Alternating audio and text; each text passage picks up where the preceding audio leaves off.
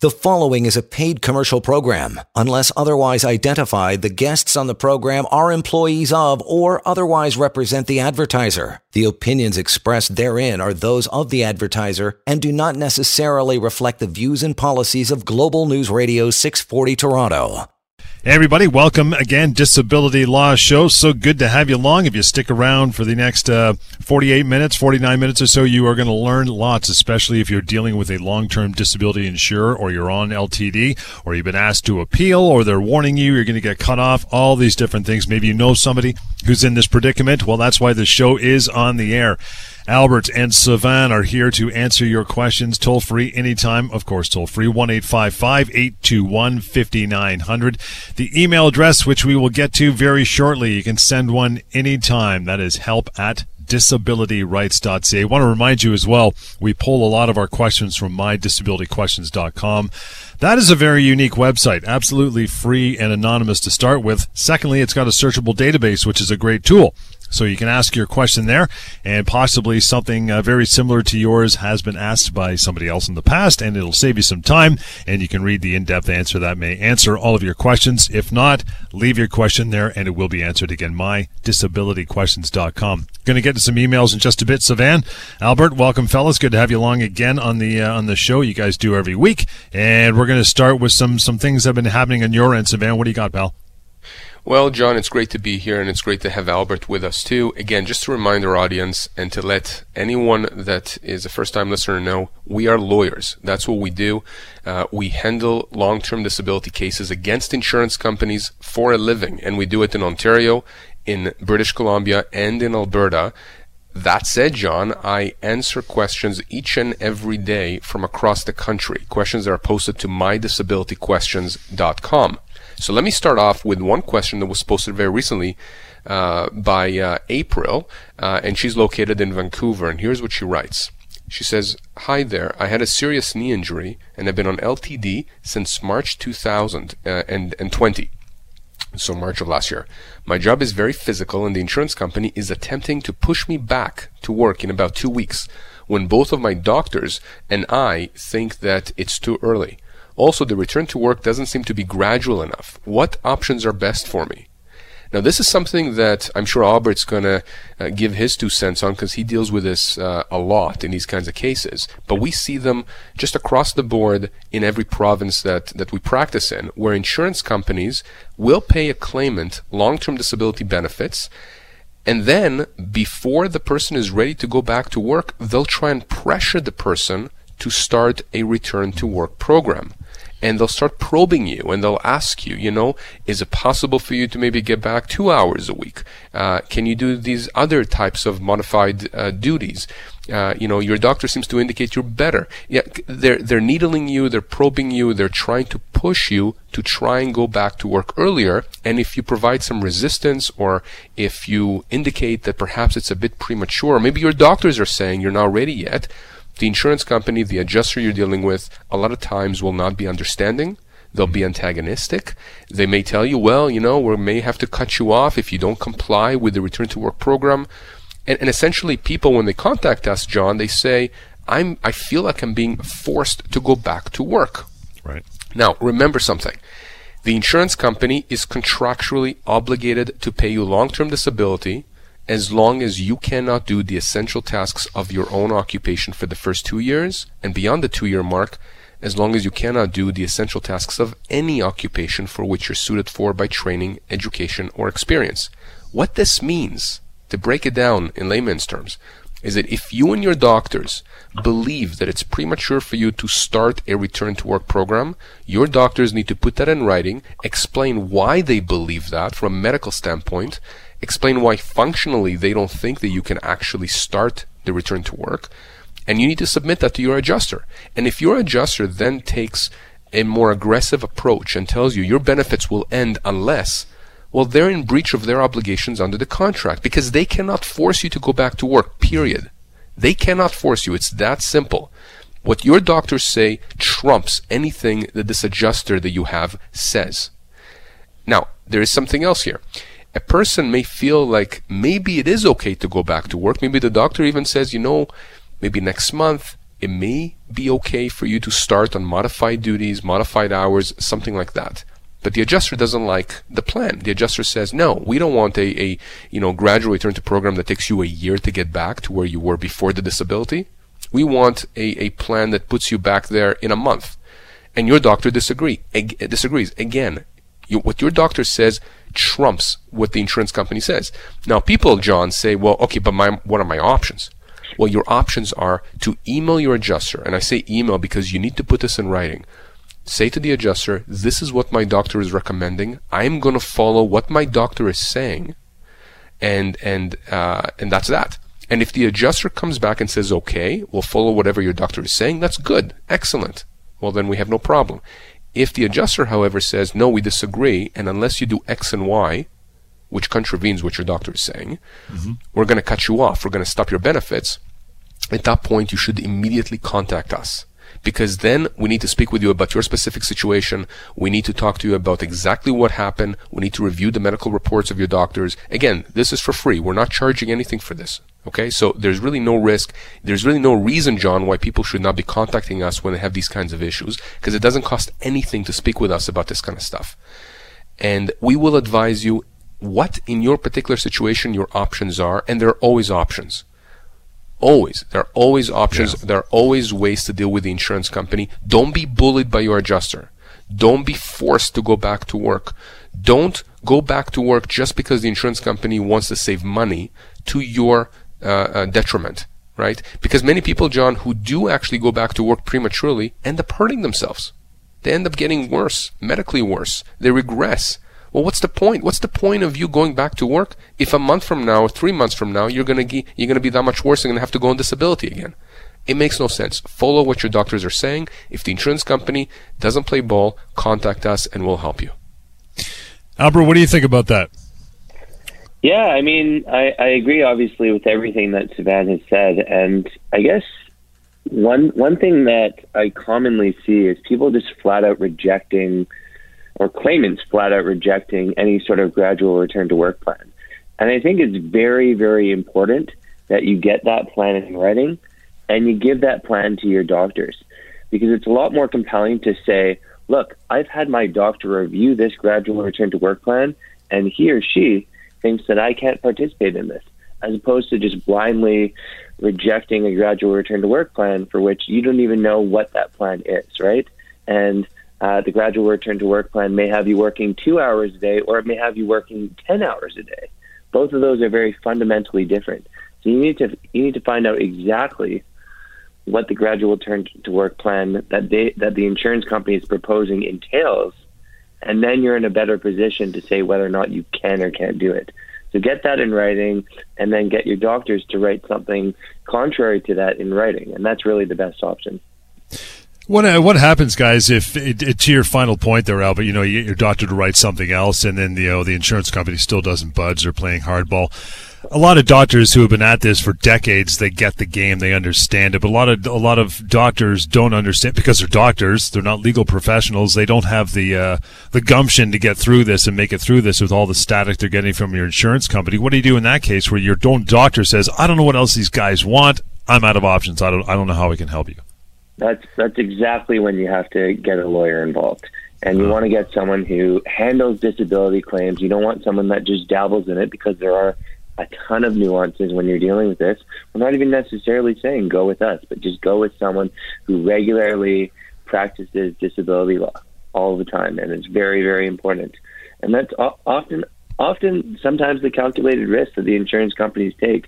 They know that most people are going to give up, but they also know that lawyers aren't going to give up, because this is what we do. This is what we're hired to do.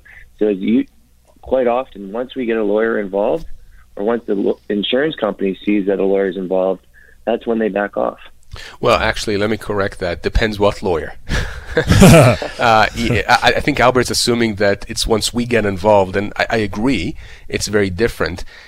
2 points on what Albert said. Number one, having worked for insurance companies in the past, and John, we spoke about this before, insurance companies know exactly who the big players are in this field. They know who the lawyers are that they have to watch out for, and they also know who the lawyers are that they can run over. And the problem is that the general public doesn't know that necessarily, right? You don't know if the lawyer you've hired is a lawyer that has experience or the sufficient experience and resources to take on the insurance company. And frankly, you don't even know if the lawyer in the law firm has a reputation that will work for you or against you, right? Some people think, well, worst case scenario, my lawyer or my law firm is, maybe they're not like, the big guns, but they're not going to do damage. That's not true. That's not true. I remember my days as a defense lawyer years and years ago when I got a new claim to defend on my desk from the partners at my firm, my old firm. And I would look at the back page of the claim, of the legal claim, and I would see the name of a lawyer or a law firm. And then I would get on the phone with the adjuster that I was reporting to. And I would say, this lawyer, whatever reserves you have that you're going to pay out on this claim, double it, because these guys are serious. On the other hand, there are other lawyers where I remember specifically, names come to mind, John, where I would call the adjuster and say, I'm going to run circles around these lawyers or this particular lawyer or law firm. We're not going to pay much. You're going to save a lot of money. Why? Because the individual hired the wrong person. Yeah. They hired someone that the insurance company and I, as a defense lawyer, knew I could shake off and I couldn't delay. So you have to make sure that you hire the right law firm, the right lawyers, because reputation counts. It's no different than medicine. Do you want to go to the best heart doctor if you have a heart issue, or do you want to go to somebody who doesn't know what they're doing and gives up easily? Right? You need to go to the right people. It's just like any other profession. There's some people who know what they're doing and they're very good at it. And I can tell you each person on my team is one of those people. And there are others who are simply not. Yeah. Guys, we'll take a short break. We got a break in about a minute, so we'll just do that now and get back to lots more. You want to reach out to Savannah or Albert, you can do so. If you're wondering, that number, 1-855-821-5900. Chat will cost you nothing. If it's for you or maybe a family member, someone's a little bashful to reach out, do so. Do them the favor. The website, disabilityrights.ca, will put you in contact with our long-running TV show of the same nature. And then finally, the email address we use every week, help@disabilityrights.ca. Just that simple. We'll continue. Disability Law Show on Global News Radio. You are listening to a paid commercial program. Unless otherwise identified, the guests on the program are employees of or otherwise represent the advertiser. The opinions expressed therein are those of the advertiser and do not necessarily reflect the views and policies of Global News Radio 640 Toronto. Hey, welcome back, Disability Law Show. Good to have you along for the ride. Toll-free number, reaching out to Savannah, Albert, member of their teams. It's no problem, 1-855-821-5900. The email address we always go to is help@disabilityrights.ca. Albert, you got something to talk about before we get into some more of the emails that are coming through. What say you, pal? Well, we actually did have another email, which I just had come in, and it's from a gentleman named John. And he writes, hello, I was told that my LTD won't be approved until they receive all my medical reports, dating back from October 2020 to date. I have signed and agreed to release my medical information from October 2020 to date. Here's the problem. I was told it can take weeks, even months, before the records will get to my insurance provider. I've emailed the insurance company, said, please let me help you so we can move forward. I've taken your advice and emailed the insurance company, and I'm asking lots of questions. I have it all saved in my email account. And I've even handed in all reports and filled in the application well within the time frame. I'm following all my doctor's orders and doing all my treatments. And I just got out of the hospital after 3 days, and I'm still dealing with a lot of depression and anxiety. I followed all the policies and procedures, yet it seems like the insurance company is dragging this out and looking for every loophole to frustrate me. The reason I'm off of work is because of serious harassment issues that took place at work. The corporation claimed responsibility for the incident. This has doubled my anxiety and put me right on the edge. I love your show. All of you do an amazing job. Thank goodness for your show. Thank you, John. Well, John, thank you very much for emailing in. Lots to kind of touch on here. But what you're describing is really something that we see in many, many, many claims. And at the end of the day, the insurance company is always going to be incentivized to delay. Because A, it just means that they're not paying you. And B, there's a chance that the longer that they delay, the more likely it is that you or someone in your position is going to have to return back to work.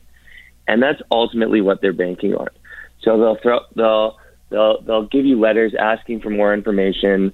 They'll try and make you go get records, which they know are going to be unbelievably difficult or unbelievably expensive for you to get. And it's all calculated risk. And so, I mean, at the end of the day, really, it's a balance. On the one hand, the insurance company does have a right to adjudicate your claim. And to that end, they have a right to look at whatever medical information they're going to need in order to make a proper assessment. But that's kind of the limiting factor there, because on the other hand, they can't just unnecessarily delay. They don't need every single medical document for every single medical visit that you've ever had in order to make an assessment as to whether or not you can or can work right now. And that's a limiting factor. And so there's not a hard and fast science to this. I mean, if you feel like in your heart, you've actually provided them all the information that they would need to make an assessment. Your doctor's clearly stated what you're dealing with. Your doctor's clearly stated that you can't functionally work. That should be enough for them to make an assessment. And if they're delaying too much, what you need to do is you need to speak to a lawyer like us. And what we need to do is we need to give them a hard and fast deadline. And I've done this many, many times. So feel free to reach out to me, where I just write to the insurance company and I say, look, if we don't hear from you in 2 weeks, we're going to treat this as a denial.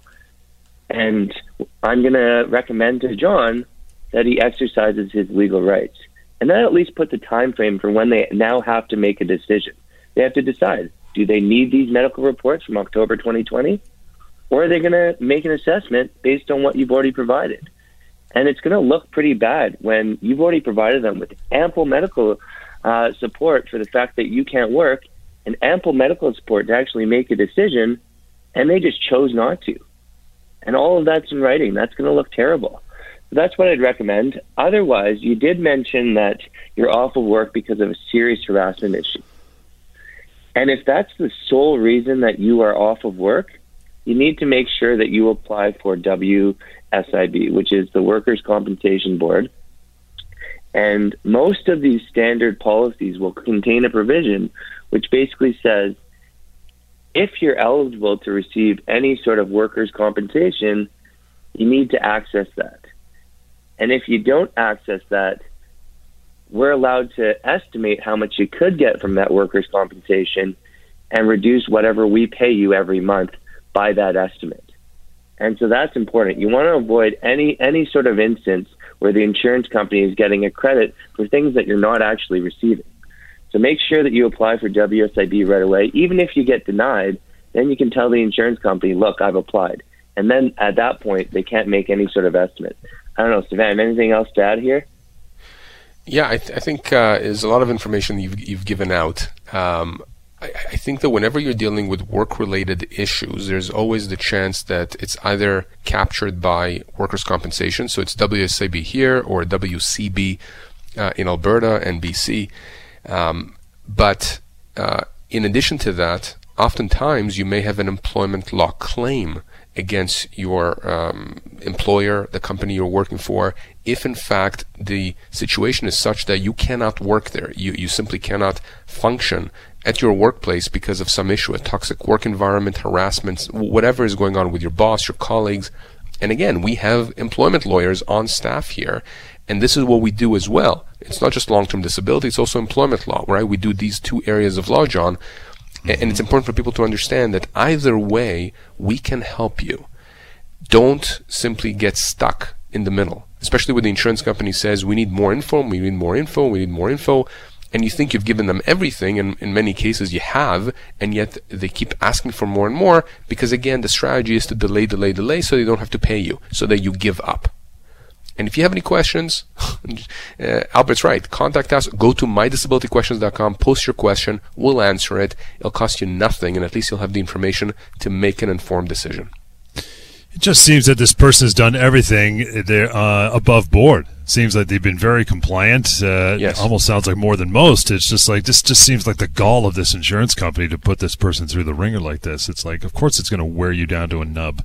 That's very nice. It's very common. It's very, very common. Insurance companies I mean, remember, what is their motive then? I mean, their motive at the end of the day is to make a profit. And the way they make a profit is by taking in premiums and delaying payment. Or, you know, when they win, when they really win big, they don't pay you anything. They try to avoid paying you.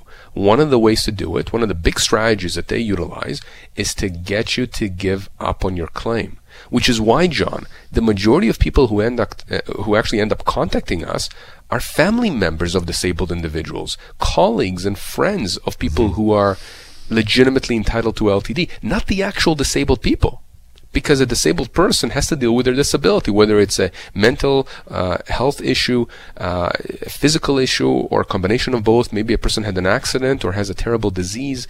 And now with COVID, with everything that entails, so most people simply give up. They curl up and they just give up.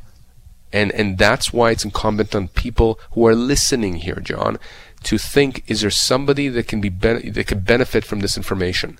And you know, you've given our website out; it's got a lot of very good information on there. This is all free.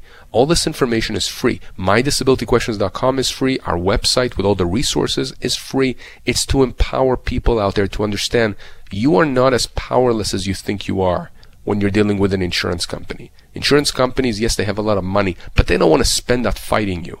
They don't. I remember, again, as a defense lawyer back then, one of the more common questions I would get from the adjusters that I would be working for was, when can you settle the case? You know, they did not like to pay our legal fees as defense lawyers, right? And if you put their feet to the fire, they will pay your claim.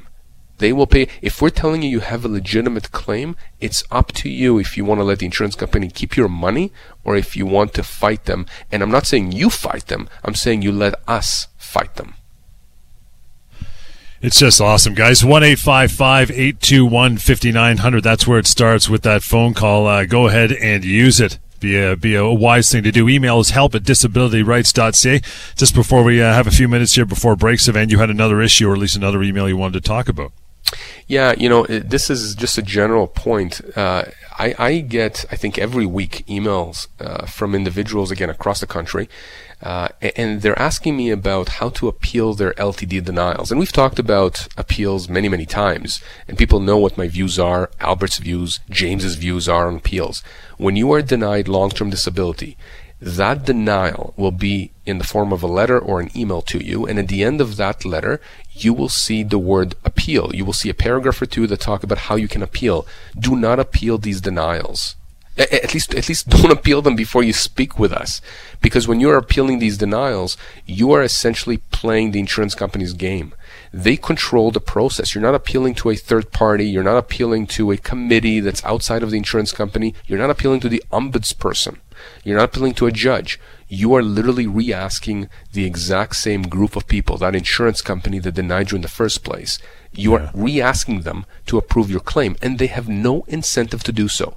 And I'm never going to say that appeals never, ever work. And incidentally, there are some cases where it actually states in the policy that you have to go through some kind of an appeal process. But again, this is why I say those are few and far between. You need to contact us. We can tell you. We can look at your insurance policy very quickly. If you're unionized, we can look at the collective agreement very quickly, and we can tell you what you need to do. And if you still want to appeal despite our advice, go ahead and do it. But the reality is you're going to be taken in for a ride. And you're going to come to us 3 months later, 6 months later, a year later, maybe even more, and say, okay, guys, what do I do now? How do I actually force the insurance company to pay me? And we get involved, and suddenly we resolve the claim fairly quickly. And you realize that you could have had this money in your pocket months and months ago. So don't go through this charade that this insurance company creates. You need to get the advice now, the right advice about your particular situation. You know, it's interesting, too, because people hear that, you know, when you get involved and the insurance companies, lawyers get involved, and that scares people, but that's actually a really good thing. I think both you guys would agree, because once you get legal minds on their end involved in this and they realize what's at stake for that insurance company, the tall foreheads get involved and go, okay, we got to wrap this up because the adjusters don't know. They just don't know, so it's actually to your advantage to get this claim solved with their legal team, because now they have people that understand what you guys are all about. You know what I mean? Yeah, but listen, John, what's the downside of giving of being empowered, of getting the information you need? I think that the only thing people out there might be thinking, the skeptics out there, you know, the people who are saying, oh, listen to these lawyers, ambulance chasers, you know, all they care about is you know, their own pockets. Listen, if at the end of the conversation with us, we tell you you have a case and you decide to either go elsewhere, to give up, to appeal, to go with another lawyer, whatever, that's fine. There is nothing wrong with you opting to make a decision that is not in line with what we're recommending. That's okay. That's absolutely fine. And if you feel better with another lawyer, go ahead. Just make sure you get the right person for the job. The point is this. It's not us versus you. It's you against the insurance company who refuses to pay you when they have to under the contract. They have a contract with you. And if we're telling you that you are entitled to this money, you are entitled to this money. If you want to give the insurance company a gift, by all means, it's your money to give them. But I'll tell you, John, I've had situations, few and far between, where people have decided to simply not fight. And there have been situations where they've, you know, regretted that and contacted me a year later or so, or 2 years later, and I told them, I'm sorry, you're out of time because you only have 2 years from when you were cut off or denied to start that legal claim. And they left literally hundreds of thousands of dollars that was owed to them in the insurance company's pockets. And that's a tragedy in my mind. So, you know, it's up to people to decide for themselves. The point is, this is free information. All the conversations with us are free. It doesn't cost you anything. Everything on our website is free. Empower yourself. Get this to other people. Make sure that you know, the people that you care about who are in this situation are aware of their rights. Short break, guys, and back to some content. Mohammed, I see your email came through there. We will get to you in a moment, so just stand by for that. You want to send one along as well anytime, not just during the show. help@disabilityrights.ca. And the toll-free number, we always talk about it, 1-855-821-5900, Disability Law Show on Global News Radio. You are listening to a paid commercial program. Unless otherwise identified, the guests on the program are employees of or otherwise represent the advertiser. The opinions expressed therein are those of the advertiser and do not necessarily reflect the views and policies of Global News Radio 640 Toronto. Welcome back. Disability Law Show every week. You know how to reach out to Albert, Savannah, or a member of their team. Really simple, guys. Toll free, always 1-855-821-5900. Just have a chat. It'll cost you nothing just to get your bearings and get some perspective on what you're dealing with.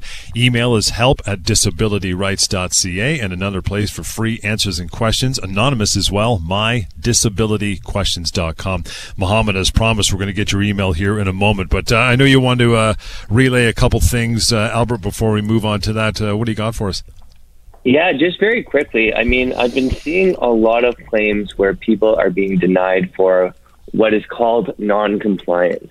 And I mean, I could talk forever on just this whole issue of non-compliance. And but really, at the end of the day, kind of what I wanted to tell everyone is you need to take some ownership of your claim. This is your disability claim.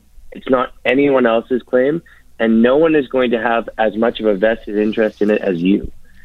Often that means your doctors are not going to have a vested interest in it, and you need to take control of whether or not you are complying or not complying. And I'm not saying that the insurance company is right by any stretch of the imagination, but you can get ahead of this whole issue of non-compliance very, very easily. And sometimes, unfortunately, there's a bit of a disconnect between what's best from maybe a legal perspective and what's best from a medical perspective. And ideally, you want to do what's best from both. And I'm not never saying that you should do something that's contrary to your health, that's going to hurt you or make your condition worse. Definitely not. But generally speaking, the claims that are going to be the strongest are where you've essentially anticipated every single possible treatment that you could have done, and you've done it. And if you've literally tried everything, how is the insurance company ever going to say that you've been non-compliant, right? If you've gone, let's say you have a psychological issue, and I'm not saying that there's a one-size-fits-all model to everything, but that's sometimes the problem with these claims. It becomes a bit of a box-checking exercise where you need to check those boxes in order to get the insurance company off your back. And a good way to do that is just to try and think, and you can have this conversation with your doctor if you don't know what sorts of treatments you should be considering. But let's say you have a psychological issue, you might benefit from trying to see a psychiatrist, a psychologist, maybe go to a group therapy session, maybe see a counselor, maybe try medications. And if you can do all of these things, it becomes very, very difficult for the insurance company to turn around and say, you've been non-compliant. And not only are you kind of getting ahead of this whole issue of non-compliance, you're also now seeing a bunch of different treatment providers who are going to be in a position to say whether or not you can or can't work. They're going to be on your team. They're going to be your advocates. And all of this makes it much more expensive and much more difficult for the insurance company to ever fight you. So this is one way that you can kind of take control of your own claim. And just remember that it's your disability claim, not anyone else's. Mohammed, as promised, unless Savannah, you got a comment on that, we can move on. Let's move on. I think Albert covered that very well. You got it. Mohammed's up next. Says, guys, my sister has been harassed at work because of being a practicing Muslim. And last year it got so bad that she had to go on leave because of depression. She was denied by her insurance company her application for LTD, and we don't understand why. Her family doctor and her psychologist both wrote letters saying that she needs time off to heal. Should she just try to go back to work even if she's not ready? She has 2 young children, and her husband is away for work most of the year. It's been very tough on her. Let me take a shot at this one, John. Mohammed, first of all, very, very sorry for what your sister's going through. I can't believe that this is still going on in this day and age, especially with everything you hear on the news. It is absolutely unacceptable, both in terms of what she's experiencing at work, but also in terms of what the insurance company is doing here. And, there are ways to deal with this. So number one, we talked about this at the beginning of the show. She cannot be forced to go back to work if she's not ready. If her psychologist, her doctor are both saying that she's not ready yet, if she doesn't believe that she's ready yet, she should not have to try to go back to work at this point in time. Maybe a bit later, maybe when she's better, certainly when she's better, but not right now. And if the insurance company is saying, here's the date that we're going to end your benefits if you don't go back to work, in my view, that is a breach of the insurance company's obligation under the insurance policy, and we can take legal action against the insurance company. I also think, John, that there is the employment component here. If she's harassed at work because of being a practicing Muslim, not only does she have a potential claim for constructive dismissal against the company if she wants to take that step, but I think there are human rights issues here, right? And so let's not gloss over that. That's really, really important.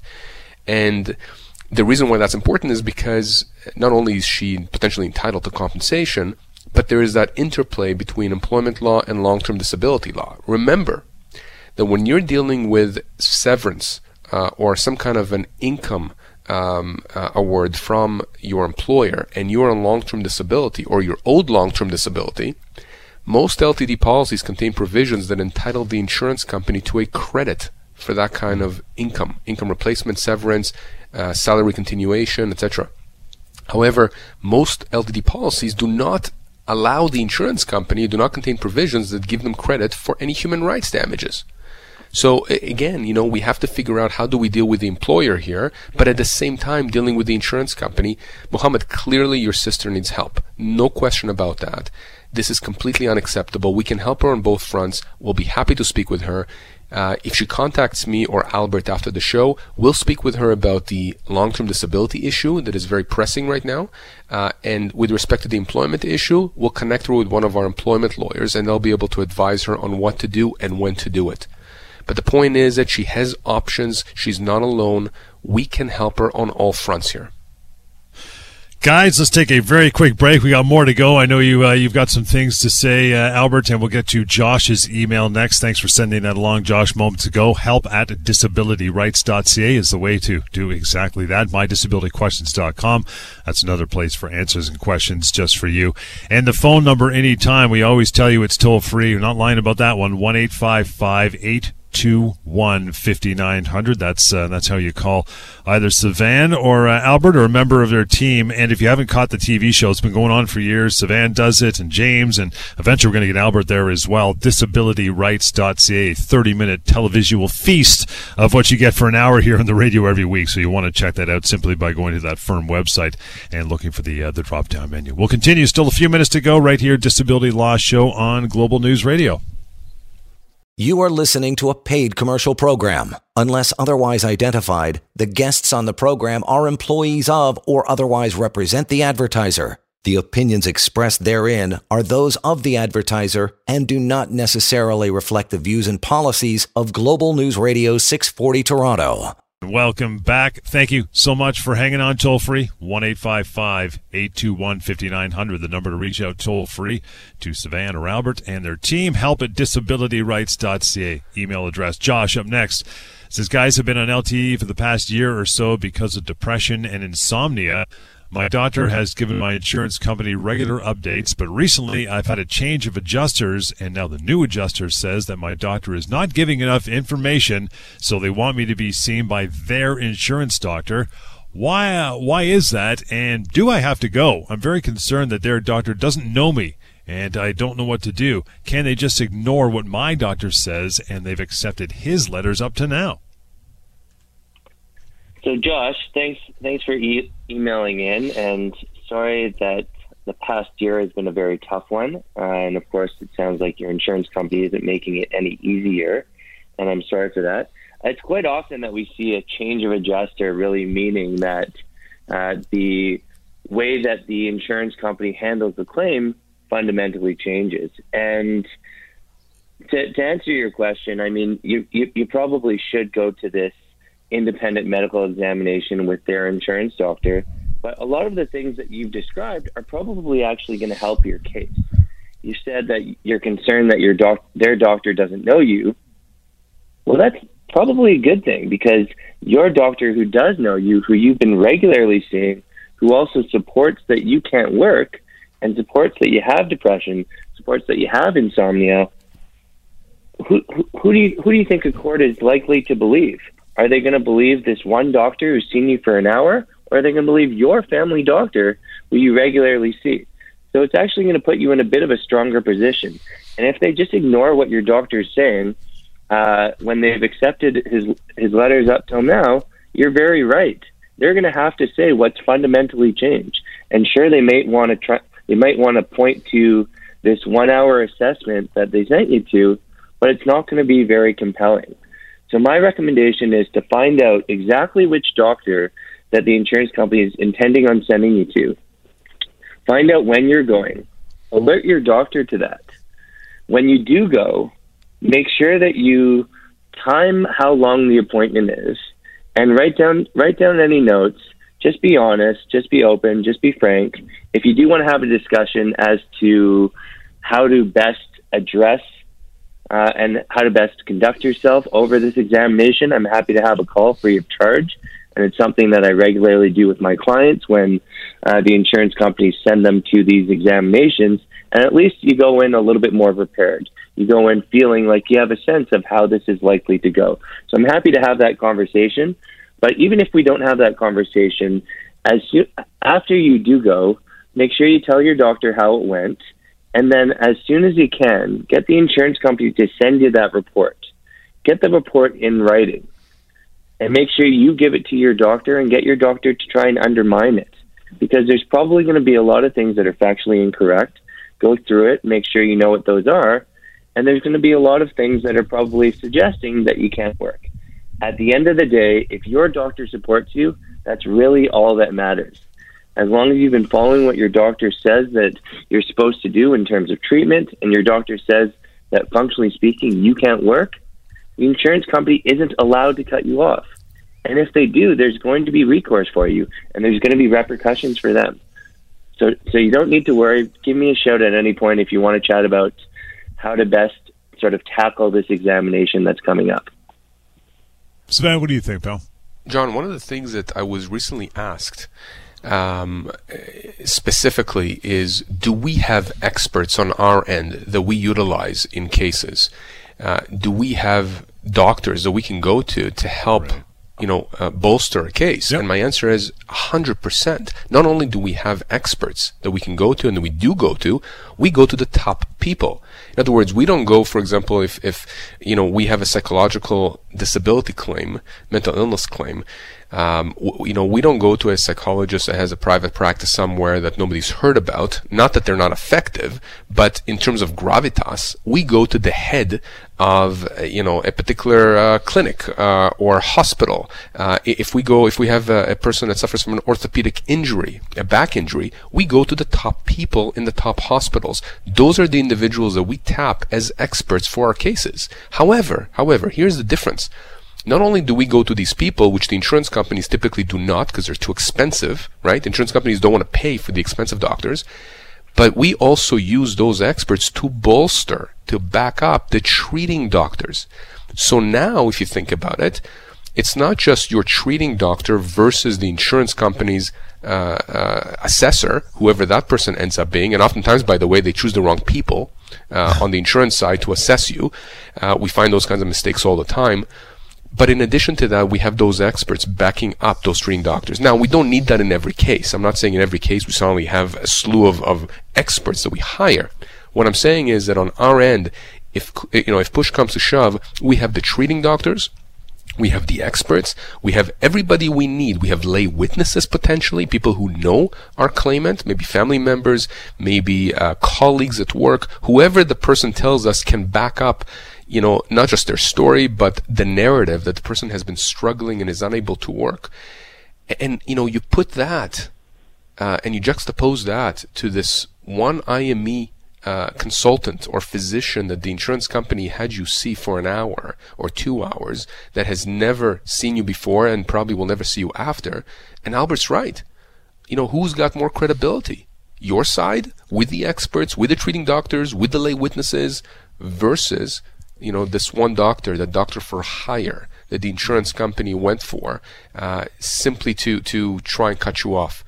So again, insurance companies understand this. They understand that if it's that one side with all of the stuff that I've talked about, the lay witnesses, the experts, the treating doctors, and their consultant on the other side, they understand that the chances are they're going to win if this ever goes to court, which is why most of these cases never go to court. They just don't. This is not American TV. Don't assume that if we tell you you have a case, you're going to end up before a judge. It's extremely rare to go to court nowadays. And it's rare because insurance companies don't want to take the chance of having to pay their lawyers all this money to defend the case only to get hammered by a judge at the end of the day. They would rather come to a negotiated settlement. And that's what happens in the vast majority of these cases across the country. That's just a fact, John. Guys, good way to wrap it right there. Reaching out, simple, toll-free. We keep telling you it's toll-free. Have a chat like Albert and Savannah said. It'll cost you nothing just to pick up a phone. 1-855-821-5900, disabilityrights.ca. The website, take you there for our TV links, and then email is help@disabilityrights.ca. And one final place for you to go for questions and answers, mydisabilityquestions.com. Thanks for hanging with us. We'll catch you next time. Disability Law Show on Global News Radio. The preceding was a paid commercial program. Unless otherwise identified, the guests on the program are employees of or otherwise represent the advertiser. The opinions expressed therein are those of the advertiser and do not necessarily reflect the views and policies of Global News Radio 640 Toronto.